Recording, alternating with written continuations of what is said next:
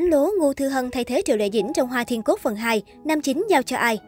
Ngay sau khi thông tin Hoa Thiên Cốt làm tiếp phần 2 được hé lộ, cư dân mạng đã vô cùng mong đợi tò mò về dàn diễn viên chính sẽ thay thế cặp đôi Triệu Lệ Dĩnh và Hoắc Kiến Hoa.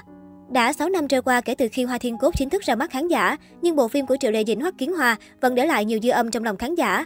Không chỉ đánh dấu sự trở lại hoàn hảo của Hoắc Kiến Hoa trên màn ảnh nhỏ, bộ phim còn đưa tên tuổi của Triệu Lệ Dĩnh lên tầng cao mới trong sự nghiệp, trở thành một trong những nữ minh tinh sáng giá nhất thế hệ 85.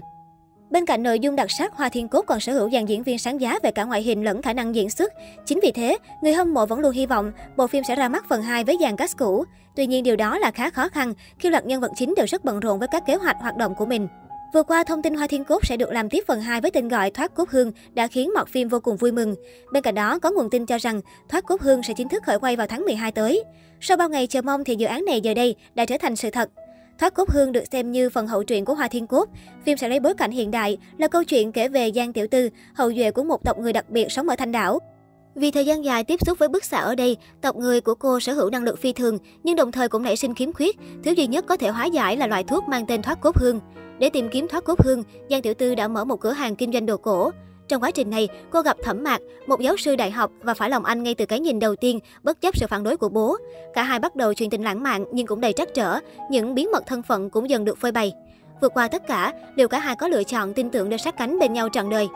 Theo lời đồn, hai diễn viên trẻ Lâm Nhất và Ngu Thư Hân sẽ thay thế cho cặp đôi chính Triệu Lệ Dĩnh và Hoắc Kiến Hoa. Cụ thể, nữ diễn viên trẻ Ngu Thư Hân sẽ hóa thân vào vai Giang Tiểu Tư, còn Lâm Nhất sẽ hóa thân thành Thẩm Mạc.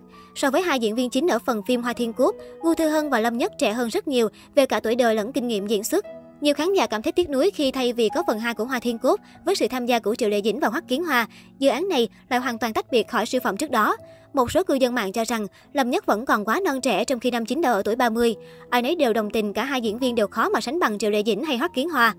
Thế nhưng cặp đôi Lâm Nhất, Ngu Thư Hân đều sở hữu ngoại hình nổi bật cùng lượng fan đông đảo. Cả hai hứa hẹn sẽ là những nhân tố đầy triển vọng trong làng giải trí hoa ngữ nói chung và phim ảnh nói riêng. Được biết trước đó, dự án Thoát Cốt Hương này đã đảo một vòng Cbiz nhắm đến hàng loạt những cái tên hàng đầu như Triệu Lội Tư, Lý Thấm, Châu Đông Vũ và Tống Tổ Nhi. Sau cùng, nhiều trang tin bật mí, Thánh Lúa Ngu Thư Hân chính là người được ekip lựa chọn. Từ sau khi tham gia Thanh Xuân có bạn mùa 2, Ngô Thư Hân nhận về không ít nguồn tài nguyên phim ảnh, cô liên tiếp đảm nhận vai chính trong hàng loạt tác phẩm.